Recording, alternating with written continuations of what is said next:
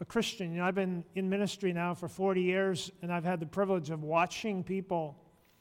And, and I would use the word, uh, the Bible uses the word, that's what we get metamorphe, metamorphosis, that's what we use for the butterfly. And I have seen over the years people's lives transformed.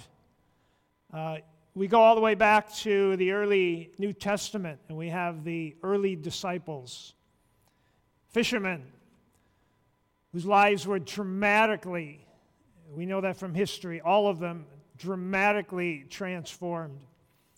And so this morning, I would like you to think with me about transformation. It's one of the words in our mission statement. One of the things that we would like everyone here to be involved in and that is transformational community. At our Q&A last week, someone asked, I think a very good question. When, when you talk about people being involved in transformational community, what are, you, what are you talking about? And so we've been trying to explain that both from a, a biblical view and also what we're looking at. And so this morning, I am going to share a message and hopefully you will understand a little better what we're talking about when we talk about transformational community. I think one of the clearest, for definition, uh, one of the clearest definitions we find is in 2 Corinthians chapter 3, verse 18. We're going to look at a few passages this morning, and this is the first one. And just by way of definition, and so 2 Corinthians 3:18. Here's what it says we all, with unveiled face, beholding the glory of the Lord, are being transformed. There's the word metamorphosized right there. Into the same image from one degree of glory to another, for this comes from the Lord who is the Spirit. There is so much in that one verse. And so just walk through it with me. And we all, so here's the first point it is true of every believer. This is something, if you're a believer, transformation has taken place in your life. It's not a question of if it has, it has. If it hasn't, you're not a believer. If you are a believer, it has. And so we see that it says here, every believer, and it's, it says with unveiled face. Now, that's a term that goes way back to the time when Moses saw the glory of God, and it's so, you know, after spending time with God, he came down, the people couldn't even look at him, so he put a veil over his face. And, and there's two meanings of that word veil. One is it is the, you know, there, there was this, this veil which basically kept the people from seeing Moses. It was also a veil which kept Moses from uh, from them seeing the receding of that, of that glory that was on his face. And so we see here in this context, it, it seems to be that what it means as believers is that there's, there's no veil, there's no hindrance between us beholding God. It is said the Jews have a veil in front of them, they can't see. And so this is a picture of you and I that we have a freedom we have a freedom, and, and notice what that freedom is about. It's about beholding his glory. So every believer has the opportunity to behold the glory of God. And so we see that in creation, we see that when we look at a butterfly, we see that when we look into the Word of God, we see that when the Spirit of God opens our eyes to these things. And so we are transformed as we see God for who He is. Someone has said the most important thing about you is what you believe about God. And what you believe about God is dependent on what you see about God and, and what you, your understanding of who He is. Your understanding when the Bible says uh, that God is good. You know, as you begin to understand the impact of that on your life, that everything God is doing is for your good, and that one day we will see the fullness of all the goodness of God. As you begin to understand those qualities of God, it will change your life. Notice the third thing it happens to us. It happens to us. It says, We are being transformed, that we're being acted upon. We're not transforming ourselves, we're being transformed. This is a work outside of ourselves, inasmuch as you saw in that butterfly. The butterfly had to do a few little things, and we'll talk about that later, but basically it just had to submit itself to the process of metamorphosis. And so it's something that that is, is happening to us. It's interesting that it's only when we die that we live. And there's obviously a spiritual principle there as well. Then it says, fourthly, it says, we are all being changed into the same image, being transformed into the same image. Every believer is being transformed into the same image. Do you know what that image is? do you have a picture of that in your mind? Romans 8 28 and 29, I think, is one of the most insightful passages in terms of understanding what God is seeking to do in the life of a believer. Romans 8 28 and 29, it says, And we know that for those who love God, all things work together for good, for those who are called according to his purpose. And then he tells us his purpose. For those who he foreknew, he also predestined to be conformed to the image of his Son. Conformed to the image of his Son. So, what is the image that we're all being transformed? It says we're being transformed into the same image. We're all being made like Christ. And that is a, a process here that is going on. That is a metamorphic process, is that we are becoming more and more and more like Jesus Christ. One day, the Bible says, we shall be like him. Not kind of like him, or a little bit like him, or sort of like him. It just says one day we'll see him as he is, and we will become like him.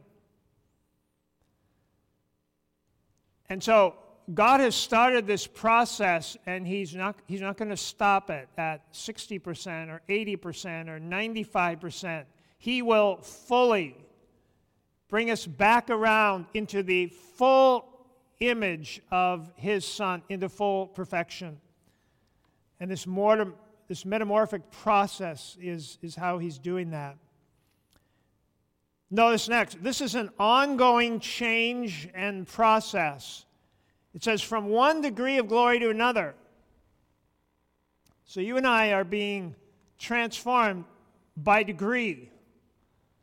It doesn't just happen all at one time, it's a lifelong process of, of being changed. It's important to understand as you look at your life. And then, lastly, the power for this is from the Spirit of God. For this comes from the Lord who is the Spirit. So, quite a few things there in that one little verse. It's true of every believer, it involves beholding his glory, it happens to us. We're being changed all into the same image of Christ. It's an ongoing process that takes place all throughout our lives, and it is empowered by the Holy Spirit. The goal then is this that in the end, we shall be like him. That's the goal of the process. That's the goal of transformation that God is doing in our lives. So this morning, I want you to think with me about our part in that process. You know, it's interesting that the caterpillar had to be involved in, in some way. It, it had to crawl out on that limb and it had to attach itself had to be willing to, to die to its old way of life. And then when, to, when the time comes for that, for that caterpillar to, to break free, it, it had to go through the struggle of breaking out of that cocoon. And I'd like you to think with me about our lives sort of like breaking out of, of that cocoon. It's like God has done this work in our lives and, and we're trying to break free and we're trying to break out of that cocoon. It's a very important process.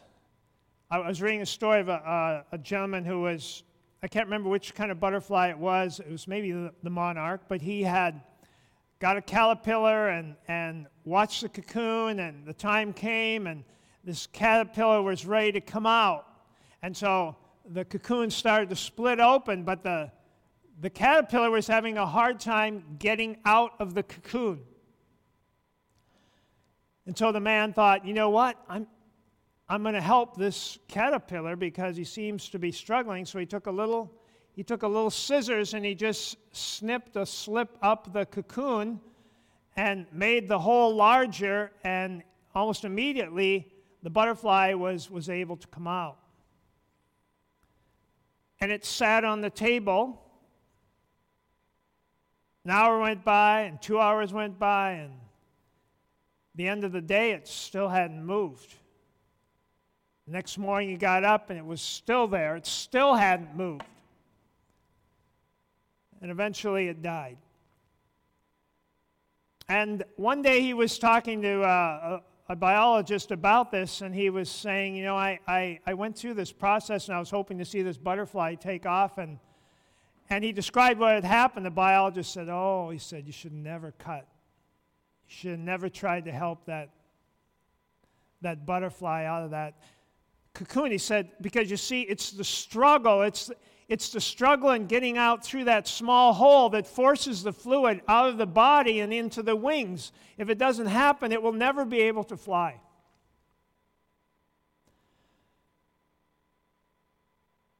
And in much the same way, I, I think the, it's, it's the struggle of, of, of coming out of this cocoon. It's the struggle of transformation. It's the struggle of becoming like Christ. It's in that struggle that, that things happen.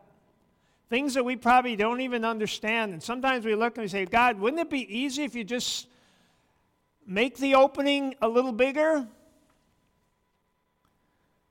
But God has His purposes in those struggles. This morning, I, I want to share with you three, three resources, and we're just going to focus on one. Three resources that God has given us, three environments in which God brings about transformation. There certainly are more. And we're just going to talk about one this morning. I'll mention the three of them. I mentioned them before. I believe that God uses first and foremost the Spirit of God, the Spirit of God, then the Word of God,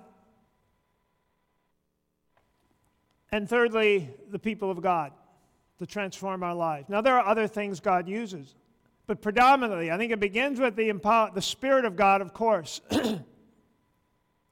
But it's also as we, you know, that's what we talk about being in the Word and reading the Word and, and knowing the Word of God because it has a transforming power in all of us, as we'll see in just a moment. But this morning, I want you to think with me about the transforming power of the people of God. So, when we say at Bethany we want everyone to be a part of transformational community, What we're saying is we want people to be connected with one another in such a way that our lives can be transformed. Romans 12, 1 and 2. it's probably a verse you've heard before. I appeal to you, therefore, brothers, by the mercies of God, to present your bodies as living sacrifice, holy and acceptable, which is your spiritual worship. Do not be conformed to this world, but be, here it is, transformed, metamorphosized by the renewal of your mind, that by testing you may discern what is the will of God, what is the good and acceptable and perfect. Now, usually we stop there. we read that, say, okay, transformation comes as we renew our minds. So we need to be reading the Bible and we need to be thinking probably differently. Uh, God really invites us to look at ourselves and to look at life and to look at a lot of things very differently than we did before. So we need to, we need to be doing things in our mind. but it, you know, it's interesting, and, and this all this all flows together. There's really not even a separation here. And Paul just continues on and he says, For by the grace given me, I say to everyone, do not think of himself more highly than he ought, but to think with sober judgment, according to the measure of faith God has assigned. For as in one body we have many members, and members do not all have the same function, so we, though many, are one body in Christ and individually members of one another.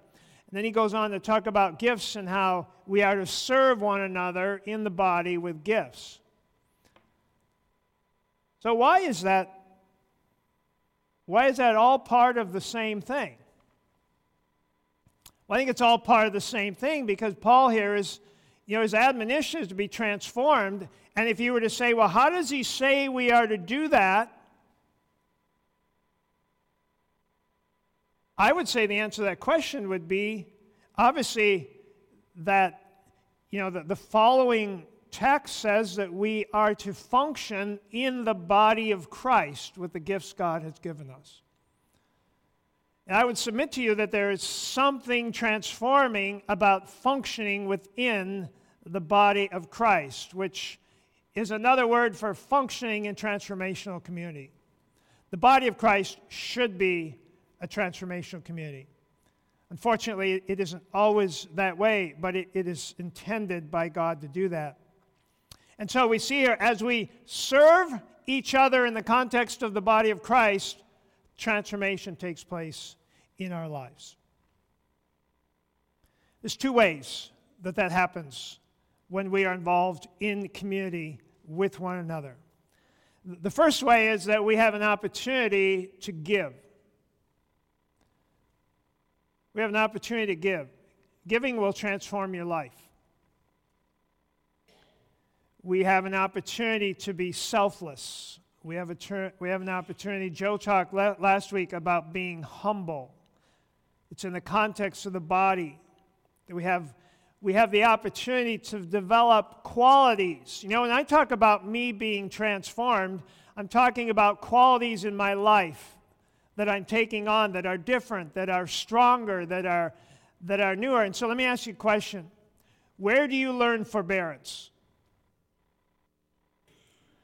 Or where do you learn gentleness or kindness?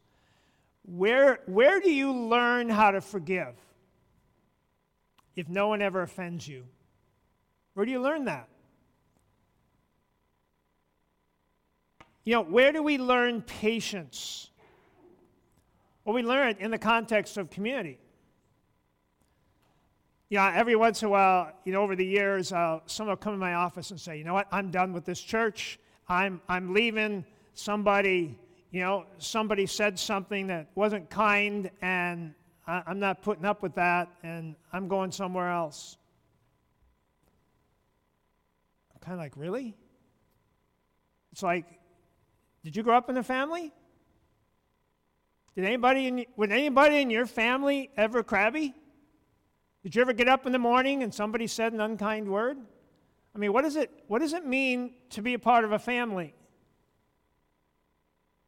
Well, it means a lot of things, but it also means to learn to be forbearing and forgiving and understanding and, and patient and all those things. Where do we learn those things?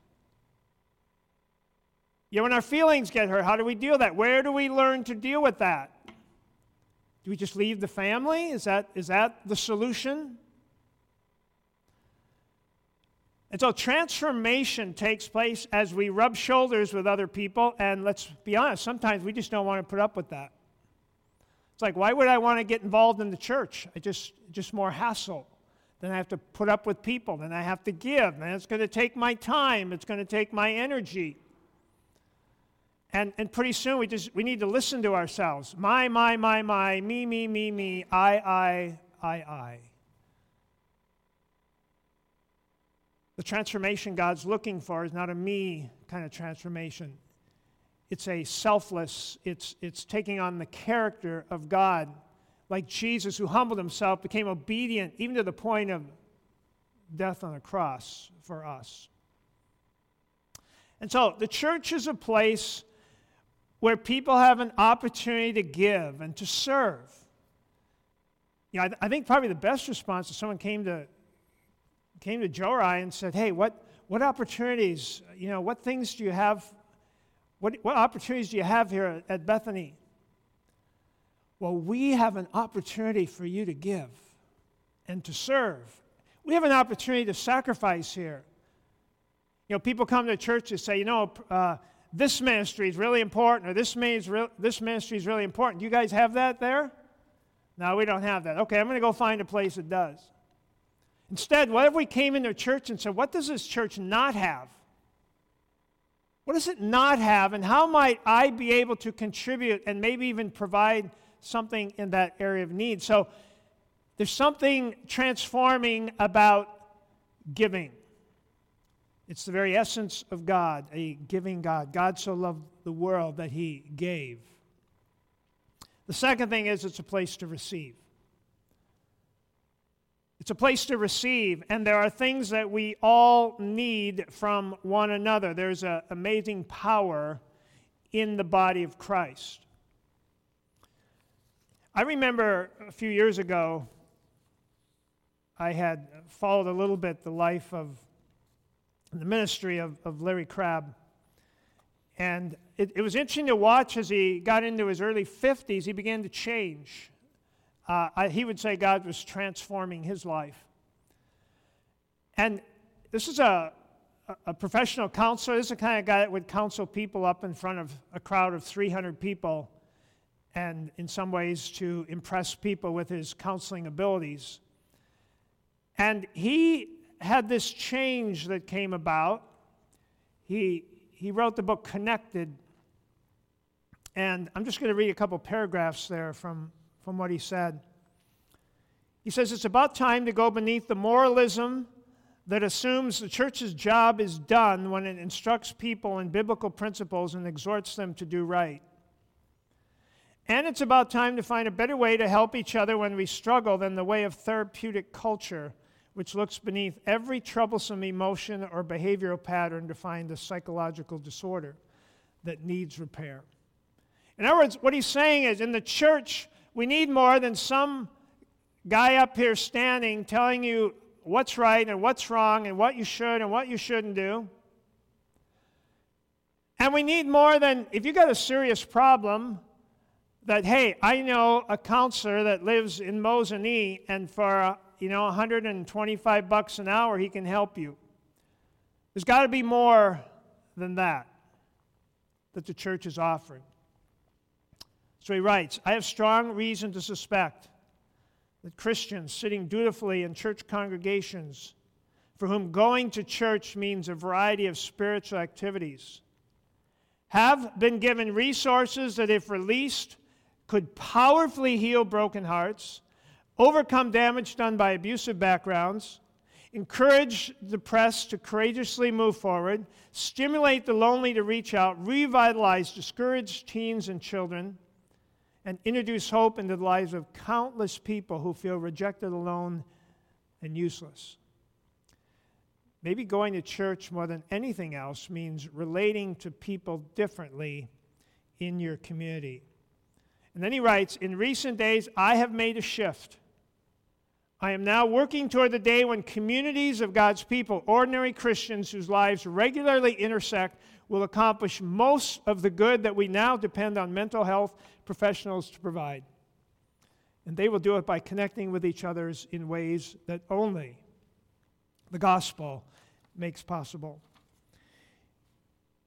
You know, Joe shared a few weeks ago in his conversation with the school superintendent and chief of police number one problem in Wausau is mental health.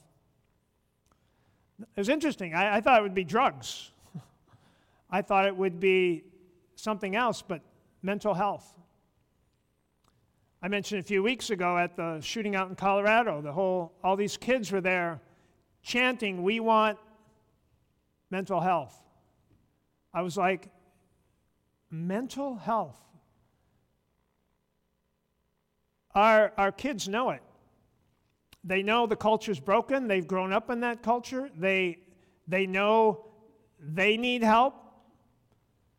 There's a lot of people that need help. And what Larry Crabb here is saying is I think the answer is in the church.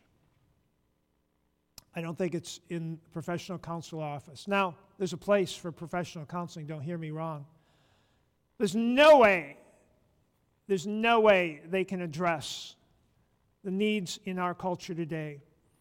And so, transformational community is, is a kind of community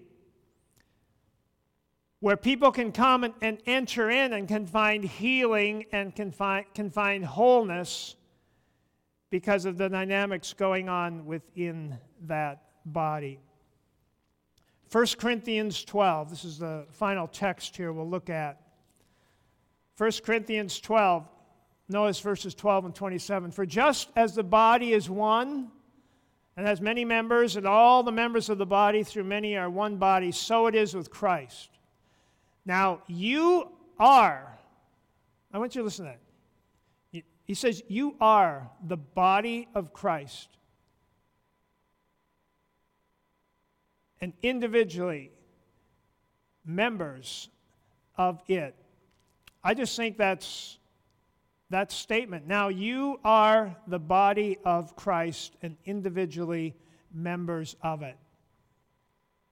I, I tell people all the time Christ has a head and he has a body and we are the body. We're the body. I, I think it's more than just a nice metaphor. I, I think God actually looks at it that way. So people say, you know what, I don't have time for church. I believe in Christ, but I don't have time for the church. Well, you, you really can't you can't decapitate Christ. You can't say, I have the head, but I, am not into the body. Christ has a head and a body. And transformation takes place, yes, through Christ and his work on the cross and the Spirit, but it also takes place in the body.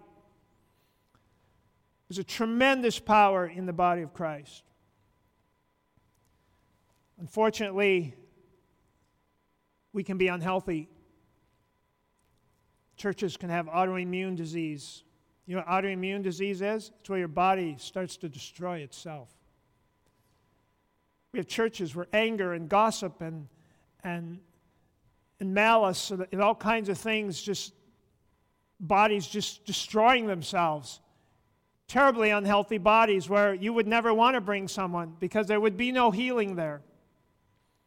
But if you have a, a healthy body, if you think about a body,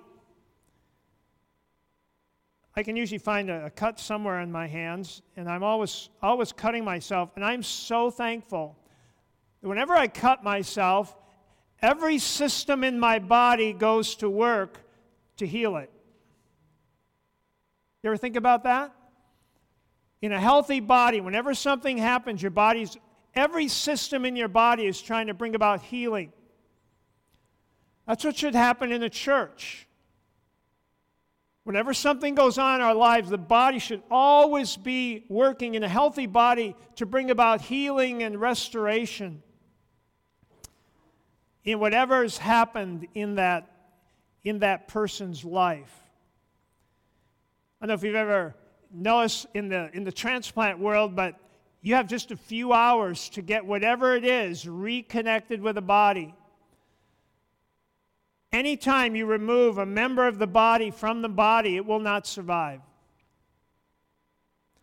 And so, this metaphor that, that Jesus gave to how he created his church to be the body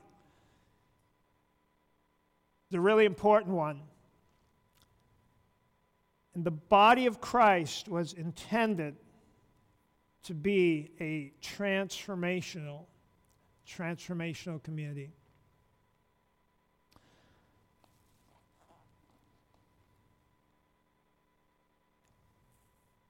I remember a.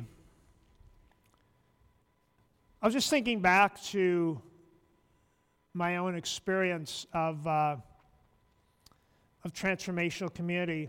You know, I've been here 20 years now. I think one of the things that I will remember from being a part of a body and experiencing that was it was probably, I'm going to say it was probably seven, eight years ago now.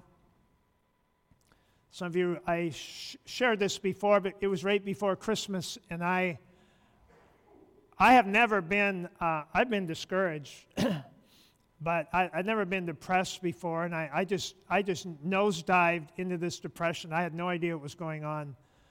It was like so scary. I would wake up in the morning and I would feel okay for about three seconds, and then this wave would wash over me. And some of you who have experienced that uh, know, what I, know what I'm talking about.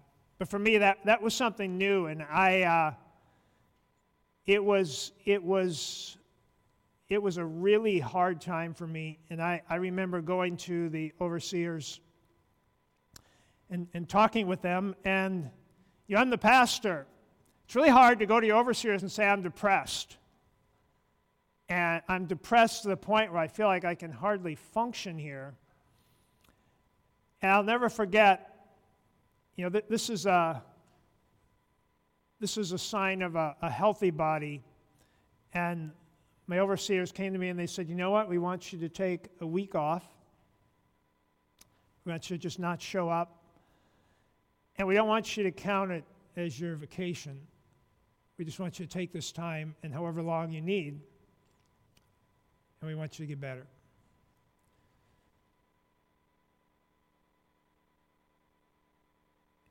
You know, when I look back over 40 years of ministry, it's probably one of the most, one of the strongest memories I have.